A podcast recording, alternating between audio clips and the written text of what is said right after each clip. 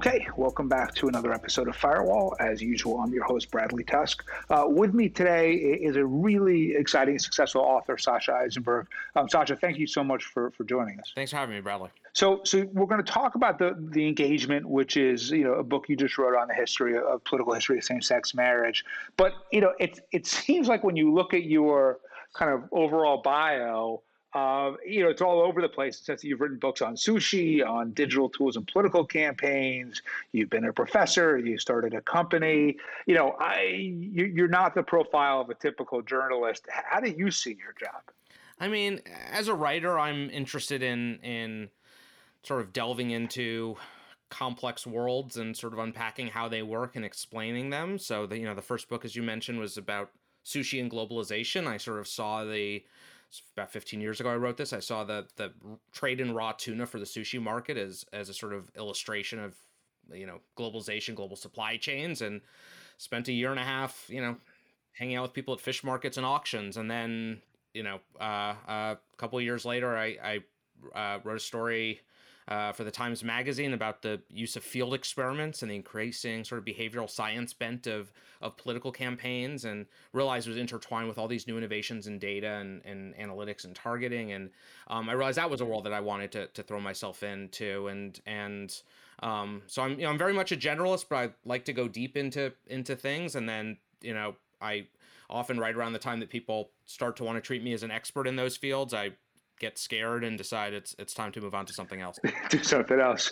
Yeah. How long typically to, to be kind of become at least enough of an expert to, to write a definitive book like you have? H- how long do you need to usually spend on a topic? Uh, it, it differs. So the Victory Lab, that book about campaigns, I, I rushed in like eight and a half months because we had to get it out before the election year. Um, this uh, this new book, The Engagement, is took me ten years start to finish, about six years probably of like full time work. Um, some of that was just the scope of the story is is bigger, and some things is that you know some of that is sort of getting up to speed on the i'd never really written about legal topics before and so you know a, a, large part of the book but far from all of it takes place in in you know in courtrooms and and such and you know there is a a, a sort of de, you know degree of authority that that that i have to develop just to just to go out and do interviews um, on, on, that. So, what, what, what makes you pick the, the, the topic? And by the way, should we be calling it gay marriage or same sex marriage? Is there a distinction? Uh, I so there are from an activist perspective, there are. I think same sex marriage is probably a little more precise. Um, you know, to be very technical about it, the the laws that that restricted people from marrying were about the sex of the people that were involved, not actually about their sexual orientation.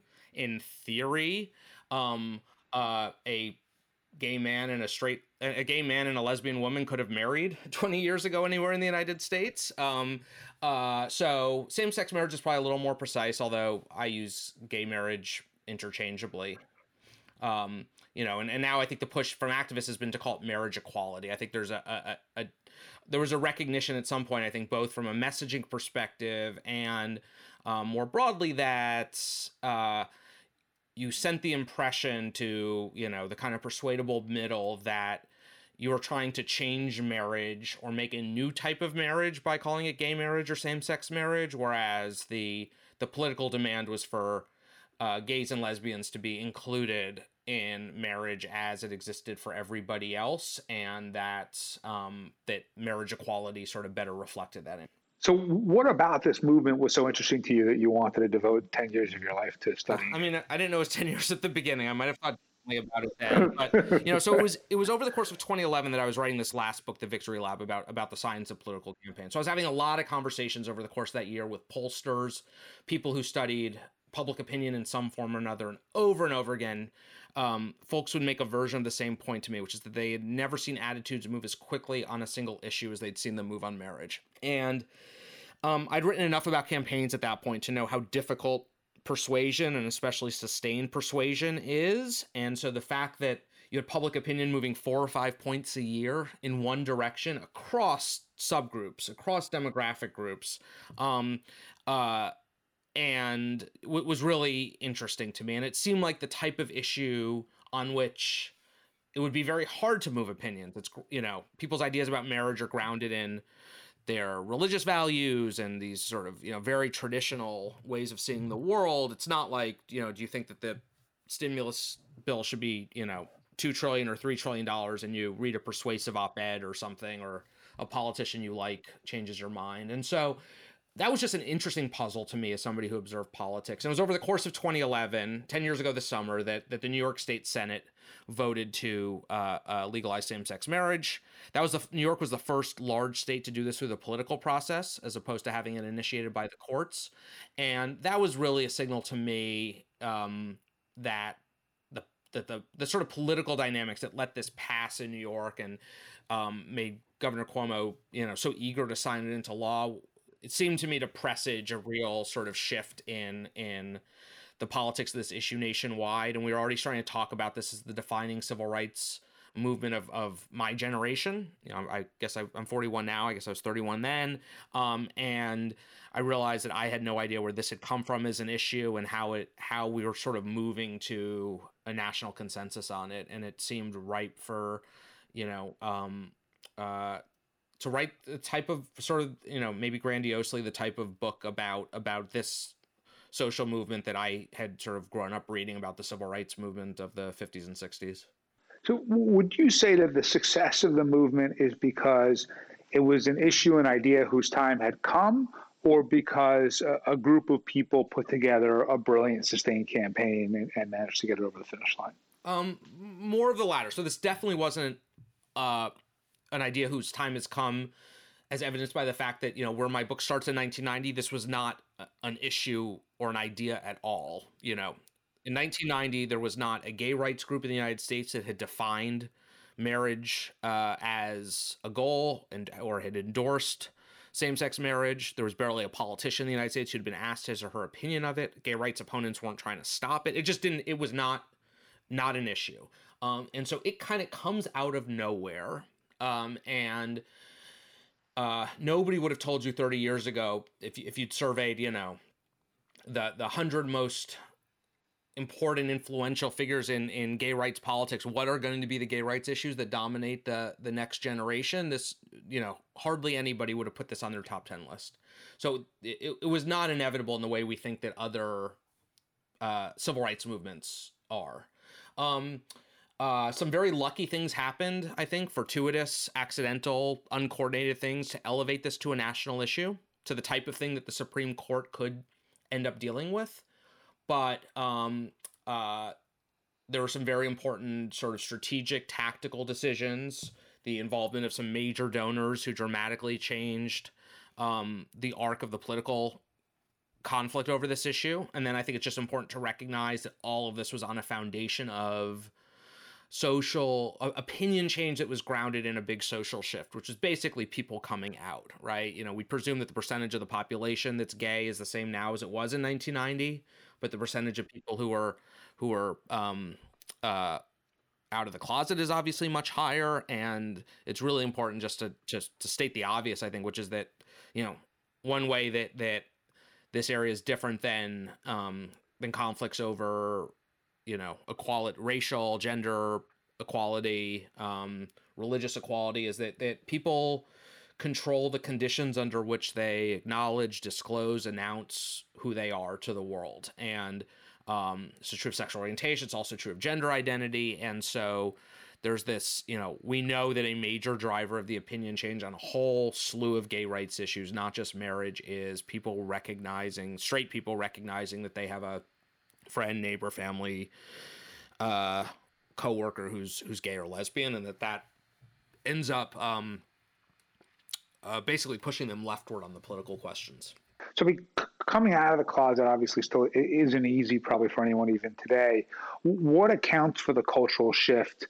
Where 20 years after uh, this, you know, this, this issue isn't even really on anyone's radar, um, it, it starts to become uh, enough of the norm that people feel much more comfortable coming out, and then that starts to create the political shift and momentum on marriage. Yeah, I mean, I think you're sort of getting at what what is probably a virtuous cycle that's a little hard to disentangle, where sort of so- social acceptance, probably some of it informed by by popular culture and like elite cues, makes people feel comfortable coming out. The community around them changes when they realize that they personally know somebody who's gay or lesbian and become invested in their you know, sort of earning full citizenship. Um, uh, that leads other people to come out. That creates a more of a culture of receptivity, and then you know you're sort of like off to the races in in races in that social change. You know, one thing that's really interesting is the extent to which marriage, though, leapfrogged other priorities in the gay rights movement. So uh, next month, you know, this fall is the 25th anniversary of of the Defense of Marriage Act passing Congress and being signed into law by by Bill Clinton. And on the same day in September 1996 that the Senate passed the Defense of Marriage Act, 85 votes to 14, the majority of Democrats and uh, all Republicans voting for it. Um, the Employment Non Discrimination Act came up one vote short. And at, at the time, that was seen as the most gettable, sort of low hanging fruit on uh, the gay rights agenda before Congress, banning uh, uh, the you know treating sexual orientation the way that race and sex and, and religion and such are treated under civil rights laws for just in the workplace.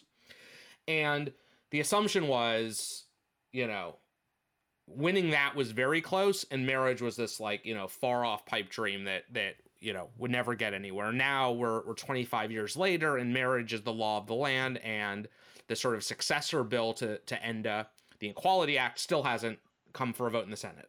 Um, and so, you know, some of this is the the inversion of the hierarchy, and I think a lot of that has to do with the fact that um, marriage, the majority did not have to give up anything to uh, sort of accede to the demands for equality by the minority. And I think often we think about civil rights movements um, or social justice movements in terms of like these big public values. There are debates over equality and liberty and freedom and justice and such. Um, and and certainly they are those, but they also in many cases are conflicts over uh, scarce resources. And it's possible to look back at I think a lot of the defining civil rights movements in the United States in those terms. And so you know the early women's movement uh, against coverture for property rights, you know, was rightfully accurately seen by husbands and fathers as a threat to their wealth. Um, men saw women getting the vote as as something that would dilute the political power that they had. White people saw blacks getting the votes as as a threat to their political power. Uh, desegregating neighborhood school public schools changed neighborhood institutions in which you know people felt their property values and quality of life were invested. Um, you know, every effort to expand immigrants' rights has been seen by native-born people as a as a threat to their jobs uh, uh, affirmative action obviously is about you know fundamentally about competition for for for places in education and, and jobs you know the americans with disabilities act was a you know um, landlords landlords and developers saw as as something that would pass along new costs to them and what was remarkable about marriage is it didn't have that dynamic and so you know when the supreme court ends up ruling you know every time a court ruled up to this that in favor of same-sex marriage rights um, up to the Supreme Court in June 2015.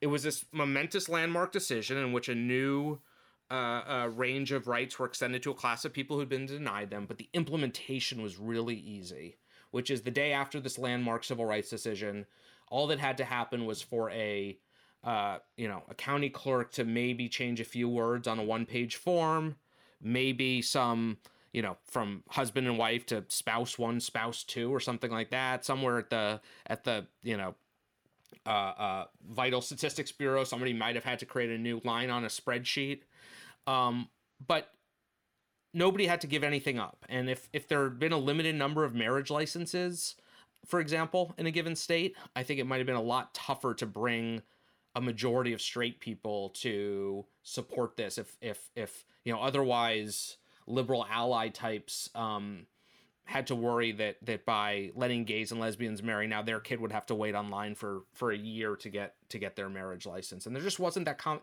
it didn't create a new sense of competition. That's why you know like the implementation of this was so easy. We're 70 years after brown v. Board and we still don't really know how to integrate neighborhood schools um, because the implementation is is a bear. So Sasha, what do you what do they actually do, right? So you know you, you gave a really good explanation as to the context of why the fight was more winnable, kind of how they saw it, uh, the contrast to other movements.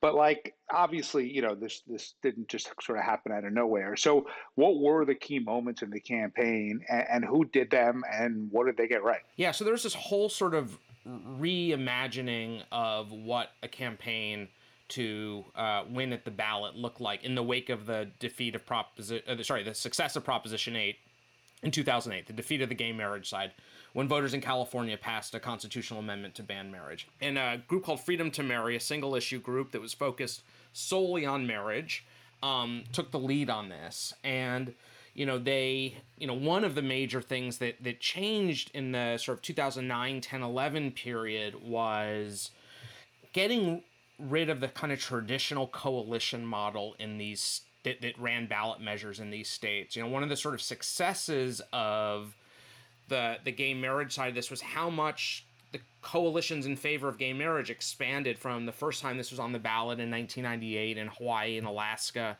to 10 years later. At the beginning, you had local gay rights groups, the ACLU, um, and that was kind of it.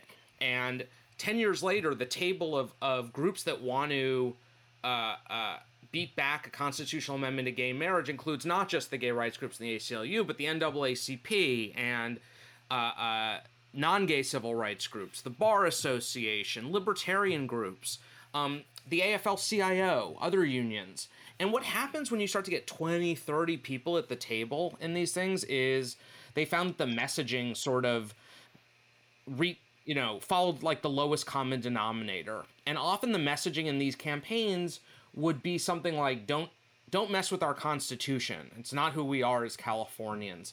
And all the research because that was the thing that you could get the libertarians and the bar association and the League of Women Voters all to agree on but when they went out and tested it against the opposition's messages, which were often about what legalizing gay marriage would do to children who would have to learn about this in school, they realized just how weak this messaging was. And so some of that required new messaging, but some of it also required a change in the structure of these campaigns. And so what one thing we saw when there was a push in the legislature in New York as 2011 in 2011 was it was the it was freedom to marry taking the lead creating New Yorkers United for Marriage um, and acting, you know, as the sort of central strategic force in that effort. And that allowed them to be a lot bolder in the campaign tactics and the messaging that they use. And, and then you really see that when they go to the ballot in 2012 and, and, and sweep all four of the states that, that have a vote in November. And so all, all these groups, whether it's the Libertarians or the, the Bar Association or anyone else, um, is it that they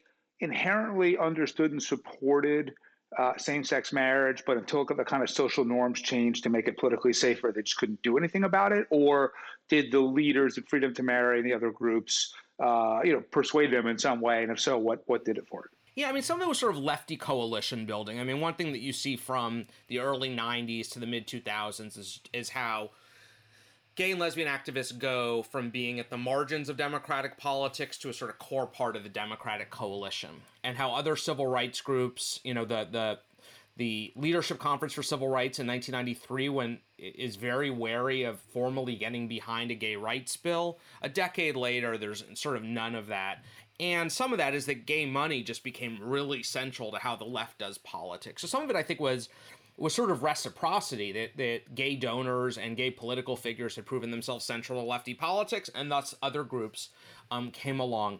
Some entities like the AFL CIO became invested in this in part because of the overreach of gay marriage opponents. You know, one of the really interesting things that happened. So, in every state, opponents of gay marriage, that in every state where they try to amend the Constitution, they have to decide what type of constitutional uh, language they want to put before the voters. And in some places, it's fairly modest, which is it says courts cannot interpret marriage to be anything other than between a man and a woman.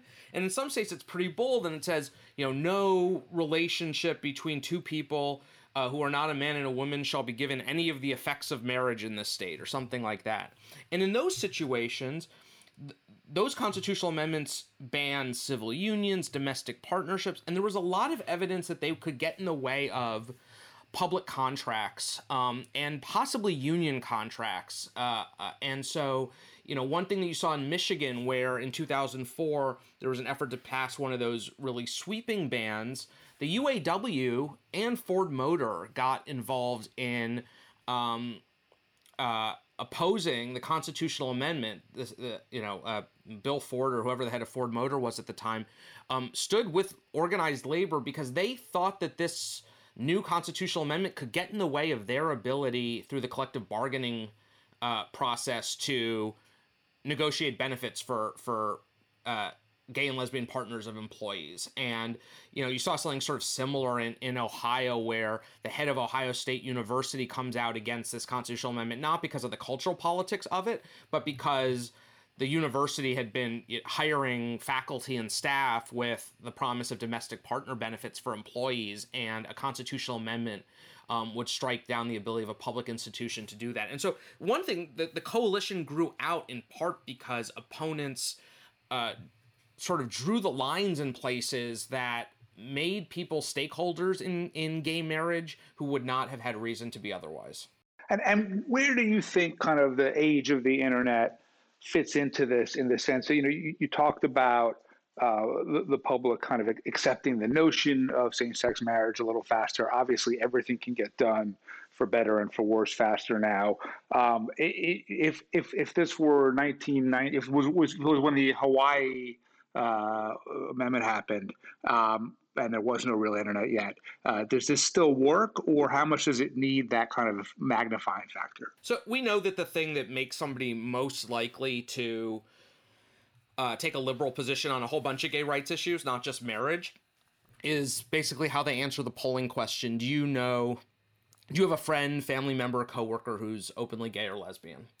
And you know, we have to assume that the the the ability what we think of as knowing somebody uh, has changed dramatically because of the internet right? It's not just the people we interact with on a daily basis but um, the lives that we get a glimpse into especially through social media that you know i think really expand our circle of familiarity. And so um, I have to assume that you know I see cousins of mine whose sexual orientations or you know gender identity would be basically unknown to me because we live in different places and don't see each other often. Uh, but for Facebook. And so my guess is that that ends up being a real driver of, of familiarity and comfort. That, you know, Facebook is probably the leading place Americans see wedding photos these days or anniversary pictures. And and one of the things that happens after Massachusetts legalizes same-sex marriage in 2004 is gay and lesbian couples start marrying, and opponents of it have trouble uh, coming up with people who feel harmed by it. And I think that right, the world the world doesn't end. The world doesn't end, right, exactly. And and, and and and and opponents had made the the, you know, boldest sort of hyperbolic claims like you know, not that far from what you just said. You know, like this is going to be the end of Western civilization. The American family's going to disintegrate. And instead, what people see is, to some degree, how you know banal marriage is when even when gays and lesbians do it, which is like, yeah, you see pictures of people toasting with champagne and it looks pretty much like everybody else getting married and then they go to like Pier 1 imports or whatever and it's like that's what social media is and so you know I I I think that that has to be a huge driver of of the kind of opinion or opinion change that we see on this issue. And and and the internet makes that possible at a sort of speed and and cr- maybe even creates a sort of false sense of intimacy with people that you don't interact with otherwise. So what can everyone else learn from this right? This has got to be one of the most successful kind of policy and kind of normative change movements in the last century. Um, everyone else who's trying to get their own movement uh, off the ground you know how can they copy this? So this is the thing, you know, and you probably hear this. Like everybody on the left is hoping that there's like some, you know, off the shelf gay marriage campaign magic that they can apply to whatever their thing is. Um, and you know, I think there are aspects of this which are are so unique to this issue that that there's you know that that doesn't apply. One thing that, that, that comes up is you know I talked a little bit about that group Freedom to Marry that was uh, uh, sort of relaunched in 2009 and it set itself up as a campaign, not you know. It, it said its goal was to uh, uh, deliver marriage equality in the 50 states in the District of Columbia, and then it was going to put itself out of business, which which it did in 2015 after the Supreme Court decision, and uh, that's a really different sort of approach to what we usually get from interest groups, which are established to either serve a constituency um, or advance a bundle of issues and tend not tend to get in the position of of being invested in in sort of perpetuating their own existence um, and think about what it'll take to satisfy donors, funders, members, how to keep their relationships with elected officials. That's the way the Human Rights Campaign is built. That's the way the National Gay and Lesbian Task Force is built. And Freedom to Marry came along and said, we just care about this one thing. And what that allowed them to do was to not have to make some of the compromises that other groups did. You know, the one of the obviously sort of moments that everybody remembers in this history is when Joe Biden went on Meet the Press in May of 2012 and sort of got out ahead of what Obama's planned announcement of a change in position on this. You know, one question is like, why was Joe Biden being asked about this on Meet the Press on some random to, uh, uh, Sunday in in May of 2012. There wasn't a bill coming to the president's desk. There wasn't an executive order. Um, part of the reason was that Freedom to Marry that February had started a petition drive to try to get the Democratic Party to change its platform plank so that for the first time it would endorse marriage equality. Um, that's a sort of you know big symbolic gesture um, that's that they wanted to undertake to drive sort of public education and they got a bunch of DNC chairs to uh, come out and endorse it early. And then Antonio Villaraigosa, who's going to be like the honorary chair or something of the convention, said he supported it. And then Nancy Pelosi, who you know was going to preside over the convention, said she supported it.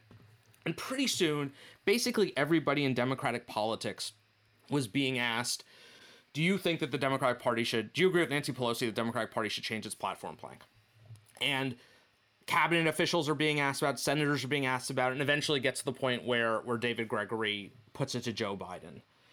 You know, the Human Rights Campaign would never have started a petition drive over a symbolic thing like that with the goal of putting, you know, Nancy Pelosi or Obama's cabinet on the spot on a sort of symbolic issue. They were trying to get Pelosi to move on some, you know, incremental gay rights issues in the House. They were trying to get the White House to move on an executive order to get government contractors um, to to take to implement non-discrimination policies on on the basis of of sexual orientation and gender identity. Um, so this would like strategically this would have been a crazy thing where you would just sort of antagonize your your would-be allies over something of like no great consequence but freedom to marry didn't have those calculations because they were thinking about only what would sort of push the marriage movement forward and th- and and that's a really I think that raises like a lot when you look at other issues and ask uh, how how might the gun debate be different if instead of groups like Everytown or you know the Brady campaign or handgun control or whatever who whose goal is kind of a wholesale gun control gun safety agenda you had groups whose goals were you know much more specific banning ghost guns getting the CDC to to to um, uh, uh, collects public health statistics on gun crimes, whatever it is, waiting periods. Um, would would they make different strategic decisions about how they approach, let's say, you know, Joe Manchin, if they weren't thinking about what the long term arc of this issue were, but was, but just getting discrete results on a specific uh, uh, policy change, and that's something that that that these folks working on marriage did in a way that I haven't really seen other sort of comparable movements um, uh, do. And so I think the question for activists in any area is like basically, is your movement built for the outcomes you want, or is your movement built because that's how the interest group structure of it has always existed, and you're you're kind of living within that framework? Yeah, that makes total sense. I, I want, if it's okay, hit a couple of other topics before we let you go. And the, the, the first is, you know, you're an expert in sushi, as we discussed earlier. What is the overall state of sushi in the U.S. today, if you had to give it a grade? Like, what cities in the U.S. do you think have the most overrated sushi and the, most underrated sushi? Uh, that's a great question. Um, I think sushi's pretty good in the U.S. now. Um, you know, one of the things, one of the sort of stories in, in this book I wrote 15 years ago was how air travel and and and, and air freight, um, you know, has basically made it possible to get uh, good sushi everywhere. I think Washington D.C. is a place that historically has not had particularly good sushi. Surprisingly, um, uh, you know, around the world, one of the things that sort of brought first generation sushi bars into cities was the presence of a Japanese embassy and home offices for big Japanese corporations. DC is a place that you know, DC, Chicago, uh, both you know both cities I've had good sushi in recently are, are are you know probably lagged by by that metric. But I do think that Americans, if outside of Japan, Americans are eating the best sushi of anyone in the world at a um, more accessible price point than uh, for good sushi than anyone outside of Japan, and um, you know, basically any city where there are a few people with money and a decent airport within driving distance these days are are you know getting adequate to decent sushi, which was not the case 15 years ago. All right, you're also an expert in California politics. Um, tell me what you think will happen with this whole uh, Newsom recall, and kind of once it's over, assuming he stays in office. Oh, kind of what does it mean for him? I mean, I, I think a lot about what happened with Scott Walker in 2012, where opponents sort of prematurely qualified a recall before they had a you know a really good plan of, of how they were going to um, recall him from office, and it ended up being the thing that launched him to you know being a national figure and a uh, ultimately a presidential candidate um, in 2016. I suspect that that if Newsom survives the recall, which I think is probably you know by far the most likely outcome here, that that um, there's a chance that uh, it elevates him. If this gets me, if this gets national media coverage in the next month, um, uh, this could elevate him in a way that that you know makes him a different type of figure to national Democrats than he was before the recall. Uh, you know his his strategy is entirely about nationalizing this, talking about it as the Trump recall, and that's sort of ready made, I think, for for um, him to impress you know liberal activists nationally. Uh, and with Andrew Cuomo presumably out of the picture, um, he is the Democrat sort of big state. Big, uh, I mean, you yeah. know, uh, big state governor with yeah. with with with uh, you know potential national future, and and the the the only thing standing, I think, in the way of him being a a very you know formidable candidate for for the presidency in 24 28 or 32 is the fact that we have another san francisco politician who comes out of the same small corner of the world who's standing in front of him in line and they've already decided once that they weren't going to run against each other and you you sort of wonder what Kamala Harris's presence you know does to kind of limit what he could do next. Yeah, I think that's absolutely right. So last question, you got your start as according to the research here at, at George Magazine. Um, Gary Ginsberg is a, a, friend of the podcast, friend of mine, was on the show recently to talk about his his new book, First Friends. Um, what would Gary not want you to say about him um, on this podcast? Uh, so I, I ended up at George because at the age of 15, Gary uh, uh, realized that he alone among the senior editors at the startup magazine could have his own assistant if he told a 15 year old to come and work for free. So um, I'm not sure if, how sensitive Gary is to, to the statute of limitations on child labor laws, but um, uh, he, he definitely was involved in that. Um, uh, Gary likes to tell the story that I, I came in and interviewed him in, uh, for to, to try to work there for the summer after ninth grade. Um, I think he was sort of impressed by my. As, yes, as most he was impressed by my chutzpah yeah, at the time. And apparently, John Kennedy saw me walking out of his office to, to, to, to leave the building and went to Gary and said, Gary, is that your son? Um, uh, apparently, to to to John, all Jews look alike. Um, uh, and uh, Gary said no. He's some kid who came in and asked me for a job, and John said, "Well, he looks like your son. You need to hire him." And so Gary ran out of the building and chased me to the to the uh, to the subway at 50th and Broadway, um, uh, and said, "Do you want to start?" And I, I later learned that it was because John basically thought it would be funny for him to have a mini me running around the office and we wonder how Bay of Pigs happened. Um, all right. Well, Sasha, thank you so much. And, and, let me just really recommend the book to the audience. Uh, it's out now on every major platform and everywhere else. Um, Sasha Issenberg, thanks for joining us. Thanks for having me, Bradley. This was fun.